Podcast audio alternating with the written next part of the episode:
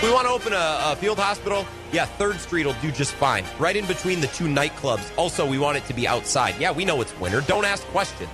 It's according to a source. This is where Wisconsin gathers to talk sports. Packers, Brewers, Badgers, Bucks. The Wisco Sports Show is on the air. Here's your host, Grant Bills.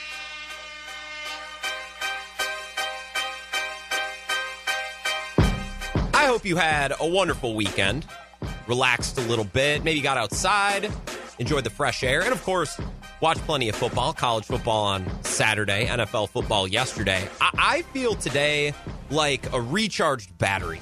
Like I just, I feel ready to go. I had some nice time off, got outside, got some exercise in, had a nice pizza yesterday while watching football. I, I feel great. Could not feel better starting a week. I feel like a recharged battery. And look at it this way Packers fans, we got to take a load off. We didn't have a game to worry about, a, a potential loss to stress us out. Vikings fans, you got to enjoy a win yesterday. We don't need to talk about what happened to the Bears and the Lions. And Sunday Night Football last night was over by 8.15 p.m., so we all got to bed early. I, I can't imagine a better weekend. I don't think things could have shaped up any better. I think that's 10 out of 10. And I hope you uh, had a great last couple of days and your week is off to a great start. This is the Wisco Sports Show. My name is Grant Bills. Unfortunately, we don't have a Packer game to talk about today, but we do have a lot to discuss. Very businesslike. We need to get right to it. We, we have a lot of topics we need to cover today, very urgent. Uh, some games from yesterday. I want to talk about the Vikings. And of course, I, I do want to talk about the Packers quite a bit. We just don't have a game to break down. The Packers discussion never stops. I don't care if they're playing or not. If at any point today you want to jump in on the show, I'll open the phones up here in about 10 or 15 minutes 608 796 2558. That's the talk and text line. And if Twitter is your thing, you can find me there at Wisco Grant. Like I said, if you want to call in and chat, I would love to have you. I'll open the phones up uh, here in about 10 or 12 minutes after our first break. Uh, and I would love to make you part of the show at any time between now and 6 o'clock. We got to talk Badgers, college football, Vikings, NFL, Packers, a lot of different topics to get to today. So if any of them inspire you to pick up the phone uh, and give me a call, that's the number 608 796 2558. That's where you can find me. I'm going to be 100% honest with you, and I'm always 100% honest on this show. I, I might not always say something that you love. Maybe you disagree. Uh, maybe you think I'm being dumb, but I'm always going to be 100% honest. I, I, will. I will not lie to you for the sake of content. I, I wish I didn't have to watch sports this weekend.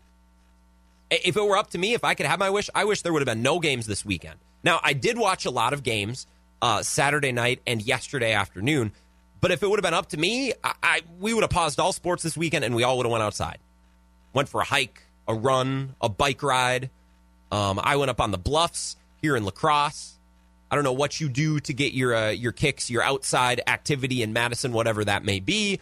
Um, I, that's what I would have preferred because it's going to be cold all winter long. It's going to be dark. It's been a really stressful year, and I just love going outside. It makes me feel better. It makes me feel rejuvenated. So if it would have been up to me, I, I wouldn't have spent a single minute watching sports this weekend, except for maybe at night. Now, that being said, I did watch a lot. That is my job. It's, nay, my responsibility to watch games for this show. But if it would have been up to me, I would have spent the whole weekend outside. Just being honest, I'm always 100% real with you. That's what I would have preferred. It felt like a crime yesterday afternoon sitting on my couch knowing how nice it was outside. But that's the job. I don't take it lightly. I never take it lightly. And when the Packers don't play, it's it's fun. It's lighthearted because I don't have to watch the Packers. Because let's be real, the Packers are our team. They're our favorite team, team we live or die by, the team we cheer for. They're our favorite players, our favorite coach, Matt LaFleur. I'll always watch him. But there are instances where the Packers are, say, playing the Texans at noon and the game stinks. It's really boring.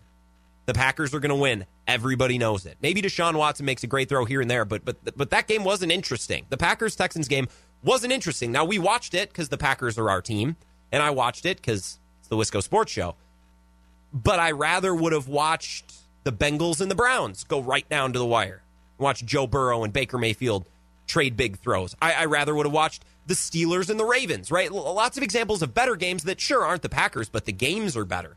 And sometimes we miss out on those great games because we are obligated to watch the Packers. And there's nothing wrong with that.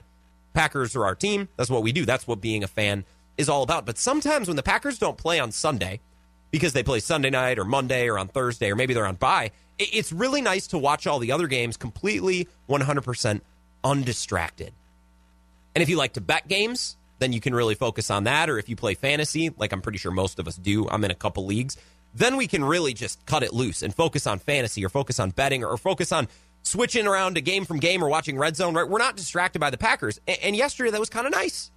So I was able to watch a couple of games that if the Packers were playing, I probably would have missed out on. Let's start with, I think, the most intriguing game of the day. It had fantasy implications for a lot of people. Maybe you bet the game. That was the Buffalo Bills versus the Seattle Seahawks. Now, the Bills won 44 to 34. For a lot of the game, the Bills were dominant. They were running up the score, and then the Seahawks kind of made it tight in the second half, and the Bills were able to hold on. Now, we knew the Seahawks defense was bad. I didn't I didn't think it was this bad. I did not think the Seahawks defense was that bad. Here's why. Perfect example. I have two quarterbacks in fantasy. I have Josh Allen and Deshaun Watson. And the entire year, I've fought this battle with myself every week on which one to start. And I've been wrong like every single week. I always pick the wrong one. Now, this week, I saw Josh Allen was playing the Seahawks. Seahawks are the 32nd ranked defense. They give up a ton of passing yards. And I'm like, it's too obvious. It's too easy. I'm going to start Josh Allen. And you know it. The Seahawks defense will finally get on track. They're due for a good game. So I started Deshaun Watson. Now, Deshaun Watson was terrific too. Both scored a ton of points. But Deshaun Watson wasn't as good as Josh Allen. And I just thought, for whatever reason, the Seahawks defense is due. They're not this bad. They're not going to give up 40 every week. Well, they might. And I, I was wrong. I, I, didn't think that a Pete Carroll defense could could be this bad. I thought they would have a floor. And at some point be like, okay, finally they got some things figured out. No, no, no, no, no. They they are this bad. They gave up 44 points yesterday. Josh Allen threw for over 400 yards. Stefon Diggs over 100 yards receiving again. Like they just they went off. And after the game, I loved Pete Carroll's explanation of what went wrong defensively. He kept saying in his presser, he's like, "Hey, I I, I don't even know who that team was. I've never seen that Seahawks team before. That's not us. We got to get back on the right track." And then he was talking about the Bills' strategy. And it's one of the funniest things I've ever heard a coach say. This is Pete Carroll after the game yesterday. We got to make sure that we we can adjust to these guys. Didn't even try to run the football today. You know, we didn't expect that to happen. We didn't think they would uh, just totally abandon the running game, and uh, um, we had a real nice plan if they were going to run it. Uh, did you? Did I hear that correctly? Did Pete Carroll say? Well, I mean, we had a great plan if they ran the ball, but they didn't run the ball. We didn't expect that. That's first of all hilarious and awesome because I wish head coaches would say stuff like that more often. Like Mike Pettine after the Vikings game, going to the podium.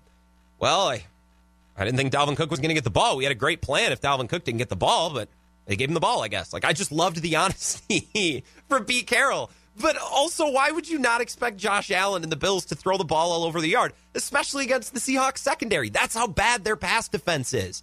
And their pass rush stinks, although they had seven sacks yesterday It was a weird game. It was a really weird game. But I loved the candor from Pete Carroll basically saying, well, if they ran the ball, we would have had it. We just didn't expect them to.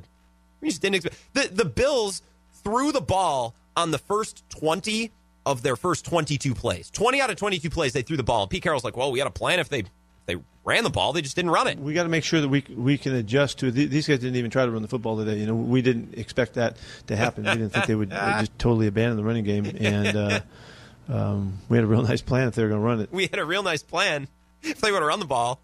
God, that was awesome. I saw that, I think, on, on NBC on Pro Football Night in America last night, or Football Night in America, whatever it's called. And, and I'm like, I got to play that on the show tomorrow because that's hilarious. It's honest. I'm not hating Pete Carroll for being honest, but that's how bad their defense is. And remember, Packers fans, for some perspective, this is the Seahawks defense that added Jamal Will, or Jamal Adams in a trade and Carlos Dunlap in a trade.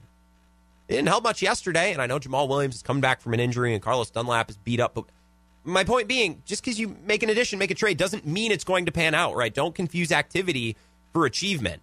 That Seahawks defense is terrible. Oh, and also, really quick footnote before we move on, really quick and casual. Russell Wilson had four turnovers yesterday. They weren't his fault, though. Not a single one was his fault. In fact, he should have had 10 turnovers. Russell Wilson is amazing, never does anything bad, and we don't blame him for losses. So, yeah, it's on the Buffalo defense. I know Russell Wilson had four turnovers yesterday. Just gloss by that. We don't talk about that. We don't criticize Russell Wilson. He can't. What do you want him to do, guys? Do you want him to play defense? Come on. No, no, no. Not Russ, don't worry. I'll have your back. You next game to have 10 turnovers, and I'll back you up. Don't worry, man. You're perfect. You never make mistakes. Buffalo, Seattle yesterday. Of course, that was sarcasm. Russell Wilson loves turning the ball over. He has he, Russell Wilson has more interceptions than every quarterback not named Kirk Cousins and Carson Wentz and Daniel Jones. He's fourth in the league with picks. But I know those aren't his faults. So we don't talk about those. Uh, moving on, although that was the most interesting game, I was also really intrigued by Dolphins Cardinals. Tua in his second start versus Kyler Murray. Now, the Dolphins won 34 31. Both quarterbacks were awesome. They were spectacular. They're really fun to watch. I, I don't really have any breakdown or any analysis of this game, other than as a football fan. I, I watched this game yesterday and I thought, man, like, how cool would this be if this was a Super Bowl in two years? right? The Cardinals, who missed on Josh Rosen and quickly pivoted, got Kyler Murray, got the coach to fit with him, although Cliff Kingsbury is, he, he needs to get a little bit better. He, he's made some mistakes. Cliff Kingsbury and Kyler Murray and this young, exciting Cardinals team against Brian Flores and the, the reboot Dolphins with Tua Tagovailoa. That would be an awesome Super Bowl in two years, and I could see it. Brian Flores seems like a really impressive, really inspirational head coach. And, and I don't have any X's and O's breakdown of Cardinals Dolphins. And let's be real, I don't think that's why you listen to the show, anyways, for X's and O's breakdowns and film analysis. I don't think that's why you listen to the show. But as a, as a football fan yesterday, that's what I kept thinking about. Like, how cool would it be to see Kyler Murray and Tua teamed up in a Super Bowl two years from now? If we could look into a, a crystal ball and remember this game yesterday in two years, possibly those those two teams meeting in the Super Bowl, that would be really fun. That's what I thought about during that game yesterday. Uh, a game that wasn't as fun, the Chicago Bears versus the Tennessee Titans. I didn't watch this game yesterday. Full transparency, I caught up after the fact, and I was watching the score during it, but but I didn't watch it, and I, I don't think I could have handled it. I it, it hurt my eyes to even think about watching this game. This game actually, had I watched Bears Titans, it actually may have given me COVID. The first half for the Bears was their worst offensive half since 2006. Since 2006. In their six possessions, they had five punts and one turnover on downs, 105 yards and zero points. This Bears offense is really, really, really bad. And I know a couple of weeks ago we were having some fun calling the Bears frauds, saying that they're they're fakes. I think at the time they were 4 and 0 or 5 and 1 or whatever it was. And I didn't buy into them. And I'm, I'm not going to take a victory lap and say they're frauds, blah, blah, blah. They earned those wins. Those wins count. And the Bears have an inside track uh, to the playoffs over, say, a team like the Vikings because the Vikings got off to a slow start. The Bears earned those wins. So I, I want to back away from the fraudulent thing, although that was a fun, you know, bit to do. This Bears offense, I don't get it because I thought Matt Nagy was a young, up and coming offensive mind. And I really like David Montgomery. Most people do. Allen Robinson is a terrific wide receiver. And I think this Mooney kid, this rookie, has been really impressive. So what's the deal? I know they don't have a great offensive line, but neither do the Seahawks, and it's not stopping them. Sure, Nick Foles isn't an amazing quarterback, but I mean Jared Goff can put up points. Why can't Nick? I, I don't I don't get it. I don't get the Bears. And the funny thing is, the funny thing about this game, by the way, I didn't even mention the score. Uh, the Titans won 24-17 and once again, the game didn't feel as close as the final score would indicate. The funny thing about the Bears, Tennessee came into this game really with with two issues right? They were bad at two things, especially defensively. They couldn't get off the field on third down, and they couldn't stop the run. And interestingly enough, when the Titans are matched up with the Bears, they solve both of those issues. The Titans were great defensively on third down. The Bears were two of 15. I don't know what that is in a percentage point. I'm sure some of you are much better at mental math than I am, but that's not bad. Or that's not good, excuse me. That's very, very bad. Tennessee came in doing two things. They couldn't stop the run, and they couldn't get off the field on third down. Well, they were getting off the field on third down, and rushing yards for the Bears, 56.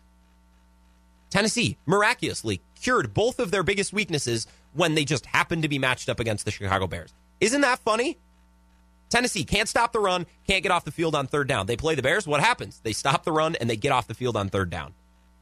This Bears offense, I they're better than their they're better than their record. They're better than their production. Their personnel is not all that bad. I don't know everybody likes to cite the offensive line, the offensive line, offensive. But look, they're up and down years with bad offensive lines. Russell Wilson has dealt with it. Aaron Rodgers has dealt with it. Every year, not every quarterback has an amazing offensive line, and yet they seem to make it work. And the Bears can't make it work. Uh, really quickly before we take a break, the last interesting game last night Buccaneers versus the Saints.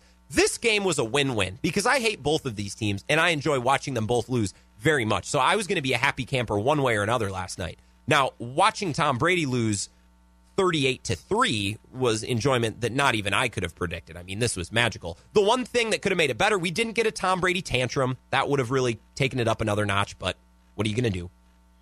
The Buccaneers are a sloppy team. They had Mike Evans, Chris Godwin, Antonio Brown, Gronk. I really like Tyler Johnson, the rookie from Minnesota, and three points. The Packers hung 37 on the Saints in the soup in the Superdome.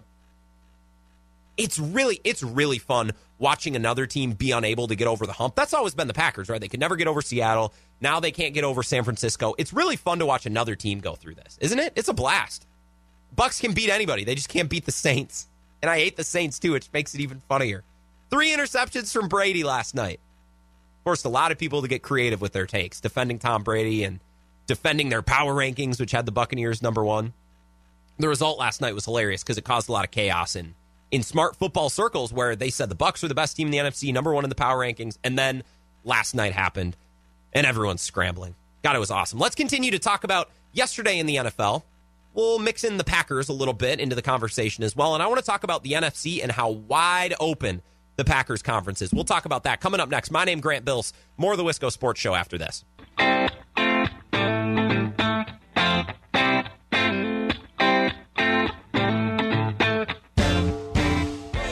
Wisco Sports Show rolling on. Hope your week is off to a good start. My name is Grant Bills, and I am your host. I'm the leader of this disaster that is a two hour show every night. We'll be talking NFL football until about 6 o'clock. We'll take a break, I guess, to talk college for just a couple of minutes. I'd love to hear from you. You can find me on Twitter at Wisco Grant. Talking text line 608 796 2558. Schmidt says, uh, Grant, longtime listener, first time texter. It's an honor. Thank you. How good of a chance does my guy Josh Allen have in the MVP race? Like, come on. Thank you. Thank you for the text. I think Josh Allen is is unfortunately for you, Schmidt. I think he's just about out of it. I think right now the leaders have got to be Patrick Mahomes. Aaron Rodgers is right there. I think Russell Wilson turned the ball over four times yesterday and lost. That really stings. Um, Tom Brady, I think, is all but out of it after yesterday. I don't, I don't love dwelling on the MVP race. Some people just love; they're just addicted to talking about it and debating it. Some TV shows I watch and some radio shows I watch, it's like, well, here's the thing you need to know about the the MVP race. It's like it's week what eight or nine? Who cares? Like, can we come back in another month, month and a half? There's so many other fun things to talk about right now. Like, trust trust me, in sports radio, right? I, like I I'm in the content business, quote unquote. If this is a business, if this is even a real job, which I don't really, I I can't imagine having a real job. This is this is a blast. I love doing this every day. In the content business, right? There's lots of things to talk about. You're always looking for things to talk about. I love talking about the MVP, but not right now. Like I don't want to waste an MVP conversation right now. There's way more entertaining things to talk about. Like we can laugh at Pete Carroll straight up yesterday saying that they had a great plan if the Bills ran the ball, but once they started passing it, they had no clue what to do. That happened yesterday. That's a real thing. We got to make sure that we we can adjust to These guys didn't even try to run the football today. You know, we didn't expect that to happen. We didn't think they would uh, just totally abandon that. the running game, and uh, um, we had a real nice plan if they were going to run it. Unreal. Like, can we talk about that? I want to talk about that. That's the best soundbite I have possibly ever heard. I'm not even exaggerating. That's hilarious. That he straight up just admitted, well, we didn't expect him to throw. What do you want us to do? We didn't expect him to throw the ball. Oh, and by the way, the Seahawks are not on pace to be the worst pass defense in NFL history. They're on pace to to break the all time record by over a thousand yards. The 2011 Packers are the worst pass defense in history at 4,796 yards. The Seahawks are on pace to give up 5,794. No, those are not the COVID numbers, case or day by day in Wisconsin. Those are actually uh, historical passing numbers. It's kind of a dark joke. Maybe I shouldn't joke about COVID. That's a, that's a crooked number. This Seahawks pass defense is miserably bad, and Pete Carroll's like, "Well, I didn't expect him to didn't expect him to throw the ball." Glad Mike Pettine's not the only one. Thanks for the text, Schmidt. Not to hate on your MVP conversation. I'll just I'll get into it more later on as the season goes. Once it gets more interesting, once we have more clarity. Um, let's talk about last night a little bit before we take a break. Sunday Night Football threw everybody's power rankings into chaos, which is amazing because power rankings are stupid. Just like talking about the MVP right now is stupid. It's going to change. And if something can change drastically in five days, I don't really want to dwell on it. Like, well, the number one team is this, and the number three. Well, if it's going to change after Sunday, I'd rather talk about something else. right? If I can do power rankings and a team can be number one, and after one loss they drop to number eight, well then those are dumb power rankings. That's just that's just evaluating what happened on Sunday. That's dumb. Now in the NFC we have this weird love triangle between the Packers, the Saints, and Tampa Bay. And if you use the transitive property, it, it gets really, really confusing. Like, well, Green Bay beat the Saints, but the Saints beat the Bucks, but the Bucks beat the Packers. So how, how does this work? You're trying to figure out who is better based on head-to-head matchups, and you're trying to slide things around, and it just it'll give you a headache, right? Don't worry about this too much. Here's what I want to emphasize: it's not just about who you play in the NFL; it's about when you play them, right? For example, the Packers played the Saints Week Three when they didn't have Michael Thomas, when they didn't really have Taysom Hill's usage figured out yet, right? And and they came out on top because Za'Darius Smith made a great play. That game was a coin flip. Although the Packers executed, so did the Saints. Right? The Packers came out on top. Great. But then the Packers played the Bucks later, and the Bucks were off a mini bye, and they had just won three of four, although they had just lost to the Bears, which may have motivated them even more. The Packers were probably riding too high. They had yet to lose yet. So it worked out. One thing seems to be very clear to me, though, despite if you, well, the Packers beat the Saints, Saints beat the Bucks, and week three versus week five. Throw that all aside. One thing seems very clear to me in the top group of the NFC. The Buccaneers can't beat the Saints. They just, they can't. It's not going to happen. The, the Saints have blown them out both times. In week one, we're like, oh my God, is Tom Brady, does he need to retire? He like we felt bad for Tom Brady. We're like, oh my God, is he okay? And then last night they lose 38 to 3 what makes you think that if these two teams match up in the postseason again, it's going any differently? If the Saints and the Bucks play in the divisional round, who would you pick? You'd pick the Saints by two scores because all the evidence would indicate that game would turn out the same as it did in week 1 and the same that it did last night. And we have a ton of precedent for this. And I've hit this on my show even back last year, last season in 2019. In 2019, Packers get killed by the Niners in the regular season. They get killed by the Niners in the NFC title game. Go back to 2015, one of my favorite examples. Packers played the uh, the the the Denver Broncos, who went on to make the Super Bowl, right? Who went on to win the Super Bowl that year? Packers got smoked, absolutely outclassed, one of Aaron Rodgers' worst games ever. Then later in the year, I think it was in Week 15, they played the Arizona Cardinals, who made the NFC title game, lost to the Panthers, who went on to lose to the Broncos in the Super Bowl. Packers get smoked. They end up losing to the the Cardinals, albeit in awesome fashion with hail marys and everything in the postseason. We have a lot of precedent. When a team gets blown out once or twice in the regular season, the result probably isn't going to change if it's renewed in the postseason. Bucks can't beat the Saints. I don't know what it is, but it's really funny. The NFC, and this is something we've said on this show for over a month. I feel like we were first onto the scene. I, I turned on sports radio and TV, and everybody's like, the NFC is wide open. It's a free for all. No, no, no, no, no. Hey, hey, hey, hey. Mike Greenberg on Get Up and Colin Cowherd. You think you're so smart. No, no, no. The Wisco Sport, we were first on this. We were all over this three weeks ago when I said the NFC is wide open. Now, I no longer feel like I do a month ago when I said that it's the Packers conference to lose. But on this day, it's as much to win for the Packers as it is anyone else. Right? The Packers have as much of a claim to the NFC right now as anybody else. Every single team is flawed. Every single one. Tampa Bay, they have a quarterback who's old as dirt. And they're a little bit dysfunctional and disorganized. So even though they have all these weapons, all these great backers, if they don't show up, it can be messy like it was last night. The Seahawks don't just have a bad defense, they have a historically terribly awful, miserable, gross, ineffective, embarrassingly bad defense. They're terrible. They suck. They can't stop the run or the pass. And then the Packers can't stop the run, and okay, yeah, they could use another wide receiver or two. That would be great. There's not a team, and then the Saints. The Saints can't throw the ball more than five yards down the field. Every team in the upper echelon of the NFC is flawed. And I think Brian Gutekunst understands this. And I think I've finally figured out his perspective both to the offseason and to the trade deadline, which I know has made a lot of people unhappy. I'm not saying I agree with Brian Gutekunst, but I, I think through our connection through University of Wisconsin lacrosse, I have tapped into his mental state and I have figured out his perspective and his MO, his mode of operations going forward. I will explain that to you coming up next. I'll lay it out very, very clearly coming up after this break. More of the Wisco Sports Show in a few minutes.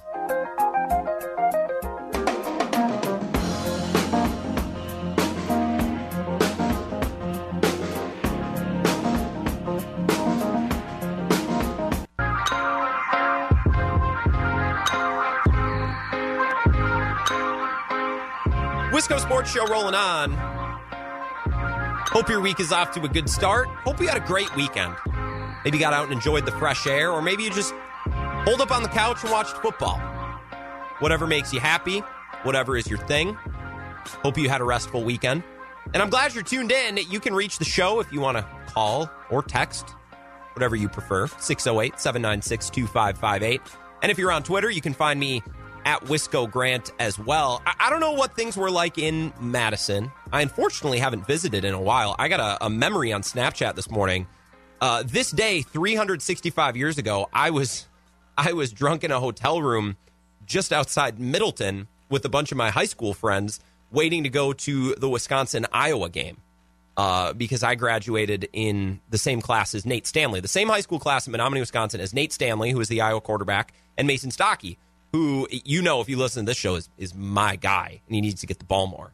Uh, I'm a huge Mason fan, and a couple of uh, my closest friends from high school we met at a hotel. We had six guys sleep in one hotel room. I'm not sure if they saw us all go in. I'm a little surprised they allowed it. If they saw us, there's no way they would have let us do that. Um, but yeah, seeing the snap memories today was it's great, right? It's, it's good to remember fun memories, but it also shows how much things have changed in the last year. Uh, and I hope to get back to Madison sometime soon. Like I said, I don't know what was going on in Madison this weekend, but I know here in La Crosse, uh, I, I, had to drive around a little bit for work on Saturday, uh, and then I ended up on the bluffs, did a little bit of hiking, and a couple different times was stopped at either a stop sign or a stop light. And I looked across the intersection and saw somebody just blasting music and head bumping in their car, windows down, smiles on everybody's faces. I don't know if it was the weather, maybe it was the election. I, I don't know. But there seemed to be a, a, great energy in La Crosse if you were out and about this weekend. And I hope that was the case for you. And if you're in Madison, I hope the energy was the same. Uh, and I'm glad we're here to talk sports today. I want to talk about the Packers. I know they didn't play yesterday, but this is the Wisco Sports Show. As much as I would love to talk about the Bills and the Seahawks. By the way, Russell Wilson, four turnovers yesterday, if you didn't hear. I, I would love to talk about the Bills and the Buccaneers, but this is the Wisco Sports Show, so we should probably uh, get back to what we were uh, supposed to be doing.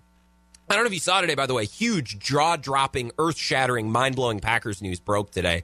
You might want to sit down um, before I break this news. And I'm I'm sorry if if I'm breaking this at a bad time, if you're busy or if you're preoccupied. But I don't know if you saw the Packers Colts game has been flexed to 325. Uh, I I almost had to leave work today. It was it was so shocking. America's game of the week. The the only other game was the Vikings and the Cowboys in that time slot. So yeah, Fox, give us Aaron Rodgers, give us the Packers, give us the Colts and Philip Rivers. Um, that game will be America's game of the week. Good. Then we can all watch all the noon games and we can watch Red Zone uh, and we can make lunch and eat lunch. And you know, I prefer the Packers playing at 325 anyways, because then I don't miss out on a bunch of football during the noon slate. In all seriousness, breaking news aside, we were just talking about the weak NFC.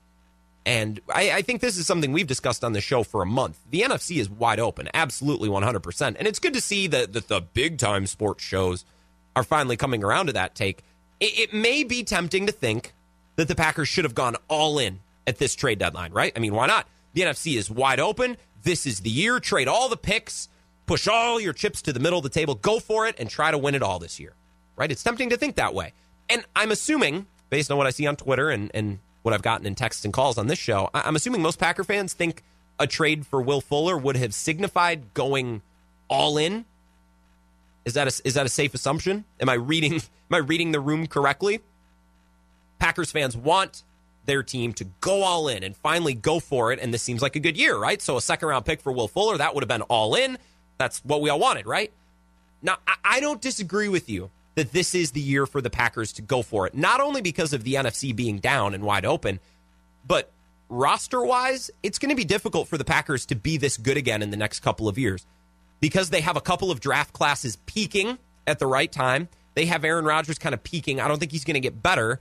Aaron Jones is peaking, and then you have all of these upcoming free agents who could be departing. So they could lose a couple huge contributors. And early returns on Rashan Gary and Darnell Savage haven't been great, right? I don't know if there's a next wave of developing players who are going to step up. So I think roster wise, this is it. This is the year. Pair that with the NFC being down, it makes a lot of sense that this would be the year for the Packers to go all in, right? I don't disagree with any of that. And I certainly agree that doing a move, even if it's just for Will Fuller, is more aggressive than no move, right? That that's going all in, making a move. Doing nothing is is well, doing nothing. Remember, and I'm going to keep mentioning this, and it sounds cliche and it, it may make you want to slap me, but activity doesn't equal achievement. Look at the Seahawks. They traded for Jamal Adams and they just added Carlos Dunlap. And I know those players have been in and out of the lineup, but this Seattle pass defense is on pace to be the worst of all time by a thousand yards. I don't care if Jamal Adams is hurt or not. Like one player ain't making that difference. This Seattle defense is really, really bad, and they have actively tried to make moves to improve it. It hasn't helped. I think that I understand the Packers front office and their MO for 2020. Don't get me wrong, I don't necessarily 100% agree. Right? I don't agree with the state of the Packers roster. I, I would have liked for them to do some things differently, but I think I understand what they're trying to do. And I'm going to try to explain, and don't shoot the messenger here. Okay, I was confused, or, or I was accused rather, last week on Twitter by one of our uh, our best listeners here in the La Crosse area. He actually lives down south of La Crosse. Um, he accused me of of being Colin Cowherd, explaining Brian Gutekunst and being an apologist for him. I'm not. Look, I'm not doing that. I, am not defending Brian Gutekunst. I think he's made some mistakes. I just don't think this year's trade deadline. If you got an axe to grind with Goody, I, I don't think that's the axe that is is most worthwhile. I think there's past mistakes that are much more influential than holding a second round pick instead of moving it for Will Fuller. Don't shoot the messenger here, right? I, I would rather have productive, interesting conversations about this team and, and what the Packers are trying to do and how they can do the best job and be the most competitive. I would rather do that than complain about the draft. I, am sorry. I, I don't love the draft from this year. I understand why they did it. I, I just don't like dwelling on it because it's in the past. Now, that being said, I, there are other things in the past that bug me. I'm not 100% in on the state of the Packers team right now. It kills me, kills me to watch DK Metcalf ball out every week, and it kills me to watch Terry McLaurin ball out every week because those are two players the Packers easily could have had. It would have made sense. And it helps that I have both in fantasy. Terry McLaurin stepped in. Tyler Boyd was out yesterday. He's my go to flex guy. Um, I've just been beating butt in this league I think I'm eight and two now, and I have. I know you don't care, but just for the sake of this segment, I have DK Metcalf. He's been tremendous, and Tyler Boyd's my go-to flex guy. He's on bye yesterday, so I slide Terry McLaurin in, another should be Packer, and he balls out. He had 30 points. It kills me to watch those two wide receivers, except for the fact that I have them in fantasy and they score me a lot of points there.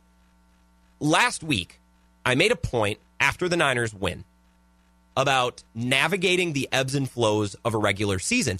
And this is why I argued that Thursday night football's win was important because the Packers got back on track. They lost to a team they should have beat on Sunday. They righted the ship. They avoided a two game skid and they avoided going to five and three by getting back on track against the Vikings or the Niners after losing to the Vikings, right? Not getting upset, not allowing a loss to snowball, handling business, say, the third week in October, the game that no one remembers late in the postseason but games that are important nonetheless. The best teams and the best coaches and organizations know how to navigate the ebbs and flows of a regular season. One week at a time, as cliche as it may be, stacking wins to get the best possible record, the best possible seed. The best teams know how to do this. Seattle knows how to do this. For 20 years, the Patriots did an amazing job with this with Tom Brady, an incredible job. They would stack wins and always be in a great spot when the postseason started, opposed to teams like, say, the 2016 Packers, who would lose four or five games in a row and then need to make up for it by winning six or seven in a row just to get in. Navigating the ebbs and flows of a regular season, not getting too high, not getting too low. It's important, right? You need to be able to not just keep your sights on the Super Bowl and think about winning it all at the end of the year, but you need to be able to win in October, in November, and then, of course, when December starts, be healthy and be trending in the right direction. That's what Green Bay did last week when they beat the Niners. Right? They got back on track. They're navigating the regular season. I think Brian Gutekunst looked around the NFC and saw that every team at the top has flaws. And not just little flaws like, oh, well, their right guard could be a little bit better, but big, gaping holes. X's and O's, coaching, personnel. Gutekunst probably looked at the Bucks and thought, eh, Tom Brady will fizzle out. He's fizzled out the last two years. I would actually tend to agree with him on that front. I think Brian Gutekunst probably looked at the Saints and thought, eh, Drew Brees throwing five yards. I'll just smack Pettine on the back of the head and remind him to cover Alvin Kamara next time we play him, and we'll be fine. I think Brian Gutekunst probably looked at, say, the Seahawks and said, okay, we'll just drop 50 on them because we'll have Aaron Rodgers and Davante Adams, Aaron Jones, Jamaal Williams. And by that time, if we meet him in the postseason, we'll have Allen Lazard back too. And I'm sure Brian Gutekunst believes that the Packers, over the course of the regular season, will win more games than the Seahawks, and that game will be at home just like it was last year. Right? All these teams are flawed. And I don't think any of these teams' flaws in the NFC are correctable through one trade. The Seahawks have tried. The Seahawks have made multiple trades to try to fix that defense, and it might be actually getting worse. Their performance yesterday against the Bills was downright astounding. That's how bad it was. And that's after getting Jamal Adams back off of injury. They traded for uh, Carlos Dunlap. It, it, hasn't made a difference. They can't get a stop. Run, pass, it, it don't matter. They're terrible. Gutekunst probably looked at the NFC, realizes that none of these teams, the Packers included, their issues aren't solvable by one trade. And he looked at the 2019 playoffs and realized that they weren't decided by trades. The Niners body blowed their way through the NFC last year because they could run the ball and they didn't have to throw it.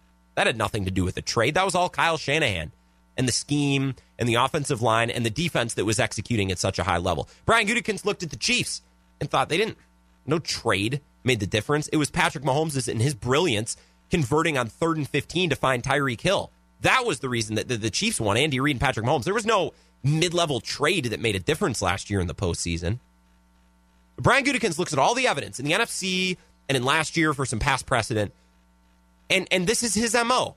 Just get into the postseason, get a bye, get home field advantage, get a good matchup, and then at that point it's eleven on eleven.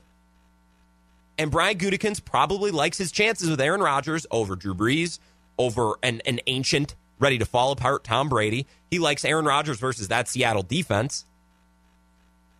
What are the Cardinals going to make it in? The Rams? Okay, we'll deal with those teams when we get there. Brian Gutekunst just says we just need to get in. We need to stay healthy, get a bye if possible, get home field advantage, get the matchup that we want, and then go out and win it. And going out and win it isn't going to be dependent on one mid-level trade made in the regular season. Not saying I agree, saying this is what Brian Gutekunst must think. Brian Gutekunst must feel like his best 11 match up evenly or better with the best 11 on Tampa Bay, Seattle, New Orleans. And Gutekunst must feel like Will Fuller wouldn't tip the scales much. So he stays the course. And you know what? If that's what he feels, good for him. Because giving up a second round pick in what's going to be a really tumultuous offseason ain't a smart idea if you can avoid it. Giving up a second round pick just to give up a second round pick when you have five starters about to hit free agency and a salary cap that's going to tank by a big margin, don't. Don't just give up a second round pick to give up a second round pick. Now, this might blow up in his face. And if the Packers give up 250 yards rushing and get smoked by the Buccaneers in the postseason, well, then he'll have to deal with that. Right? And I will distance myself from him on the show as I'm so good at doing. Right? This is he's calling his shots. And and I can't say that I necessarily blame him looking around at the evidence. This is a gutsy play by Goody. It's a very gutsy play. Let's take a break. I want to share with you my new favorite thing. I feel like Oprah, right? It's Christmas time, right? My new favorite things, things you should be reading, buying, giving as gifts. My new favorite thing, I discovered it today and I was mad that I had never discovered this before. I was actually physically angry in the WK2I studio here in La Crosse. So I will share that with you before we take a break at 5 o'clock. Last segment of the Wisco Sports Show for this hour coming up next. I can't wait to share with this with you. Stick around. Wisco Sports Show rolling on.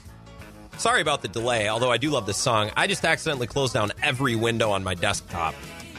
I got a good memory. I kind of know what we're talking about, but I need need a little bit of a clue. I need my cue sheet at least. And I need to know what time it is. That's that's important as well. Oh, thanks for hanging out. We're going to get back into some of the NFL games from yesterday, and I do want to talk about college football too. And I I apologize. If college football is your thing, I when the weather's that nice and the Badgers aren't playing, sure I'll watch and, and I'll follow along, but I'm I'm not going to act like I'm I'm passionately sitting on the edge of my seat.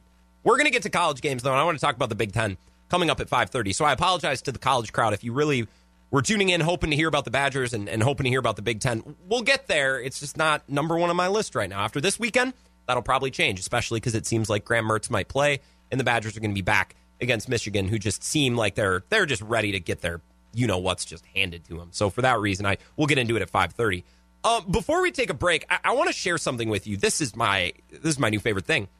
You know how every once in a while you you stumble across a song or a movie or a show and you love it and you wonder how you ever lived before you found said song or movie or show. It happens every once in a while, right? Like when I when I let my phone go on Spotify on shuffle and something comes up and I'm like, "What is this?" I've never heard this before. This is amazing. And then, you know, you go down a rabbit hole and you you're addicted to that song for a week. Like sometimes it just happens. The universe lines up. I had an experience like this today and it's a it's a column and it's written by Mark Murphy and my god, it is spectacular. It's called Murphy Takes 5 where Mark Murphy where Mark Murphy writes a monthly column about pressing issues that Packers fans want to know about and the best part, he answers 5 questions from random, Packers fans. Mark Murphy takes time to do this. He answers questions from Joe Browns in Chippewa Falls or in Trego. Like, hey, Mark, and he takes the time to answer these. And I was reading it today, and I thought, how have I never, I've never found this? I've never seen this before. I want to share some of these questions with you. Mark Murphy, keep in mind, the CEO of the Packers, the the pertinier owner of the Packers, is taking time to answer these, and it's published on the Packers site. You can go find it. Murphy takes five. I tweeted it out at Wisco Grant as well. You can find it there. This question comes from Roman in Iowa. Dear Mr. Murphy, my name is Roman and I'm 23 years old. I'm also an owner, which is fun. I'm also an owner, Mark. I'm on your level. my God. Okay, I'm also an owner. Uh, and my question to you is when did you guys put the renovation on the south end zone? And how come you guys never put any ribbons on the scoreboard? Because I think it would be a great idea. My hope is that sometime we can have those put on. Wait a wait a minute. And he signs it, Roman from Iowa. Wait a minute. Wait. You are a Packer fan, and you can ask Mark Murphy any any question, literally any question in the world about any player, about anything. And you and you in writing take time to ask about the lack of scoreboard ribbons in the south end zone. I this is I, I still don't believe this is real. I can't believe I found this today. This is on the Packers website. And Mark Murphy patiently responds. Good question, Roman. We considered putting in ribbon scoreboards as a part of the south end zone renovation, but decided against it. In my mind, one of the best things about Lambeau Field is that it's not cluttered with multiple scoreboards and video boards. Some of the newer stadiums have so many scoreboards that is very distracting. Also, a ribbon scoreboard in the south end zone would only be visible by a percentage of the stadium. We do not want to have enough of the, or we do want to have enough of the modern amenities that fans expect at stadiums to allow them to follow the game, but we don't want to take away from the charm that makes Lambeau Field special. We plan to replace the video boards within the next few years. This is this is incredible. This is absolutely incredible. Here's a question from John. Hey Mark, I keep hearing rumors about trying to pick up a wide receiver before the trade deadline. Thoughts? I'm not sure if it's needed. If we get healthy, EQ starts catching better, and others get healthy on O, we might be okay. What about on D? We can't stop anyone running. Is Z okay? I haven't seen him do anything lately. I hear crap about Pettine, but the guys on the field are too complacent. Hope we can fix things quickly so we are legit in the playoffs. Are you kidding me? This isn't real. I'm being I'm being punked. Please tell me I'm being punked. That John, I wish he would have said where he's writing this letter from because I desperately want to know what town in Wisconsin he's from. I Fond du Lac would be a solid guess. Uh, Kaukauna, uh, possibly Prairie du Chien. Those are the leaders in my clubhouse. I keep hearing rumors about trying to pick up a wide receiver for the trade deadline. Thoughts? Like Mark Murphy hasn't considered. Oh my God, this is incredible. How have I never found this before? This is. I'm going to look forward to this every month. There's another question from Tom, who asks about um, law enforcement uh, and how Mark Murphy didn't take enough of a stance. Actually, John was so, or Tom, excuse me, Tom was so fired up that he signed his comments, Mr. Murphy, I am disgusted by you. Ooh. And Mark Murphy answers, Thanks for sharing your opinion on this important issue, Tom. At the time, we said we didn't, and he goes on. What is Mark? Mur- does Mark Murphy not have enough to do? This blows my mind. And what's really funny is the first question, Roman. He says, "My name, my name is Roman. I am an, also an owner." This is beyond parody. That a Packers owner, albeit he's an owner, says that. Well, I'm also an owner. But like, hey, Mark, uh, good to talk to my colleague and coworker. This is amazing. And I tweeted out. You have to check this out. I tweeted it out. You can find it at Wisco Grant. That's my Twitter account. This is my new favorite thing. I can't believe Mark Murphy takes time right now to answer these questions. And it's nothing against Roman or Tom or John or any other Tom, Dick, or Harry that writes in a question to Mark Murphy around the state of Wisconsin or anywhere around the world as a Packers fan. I have nothing against these people. I just can't believe I'm reading this. I can't believe this exists. This is amazing. So it is the season of giving. It's Christmas time. It's coming up on Christmas time, coming up on Thanksgiving. This goes on my list. If I was Oprah and I had a book club or I had a list of my favorite things, this would be number one right now. This is unreal. What do you think about picking up a wide receiver at the trade deadline? And I can only imagine Mark Murphy in his office. Well, John, we hadn't thought about it, but now that you mention it, Jesus, this is amazing. The Packers organization is something special. You say what you want about Mark Murphy. He is um he has embraced that job and he seems to he, it seems to fit him well. If he has if he has the energy to answer questions about scoreboard ribbons in the south end zone in a season where nobody's even in the stands. Uh, Mark Murphy, you you're doing God's work, my friend. Keep it up.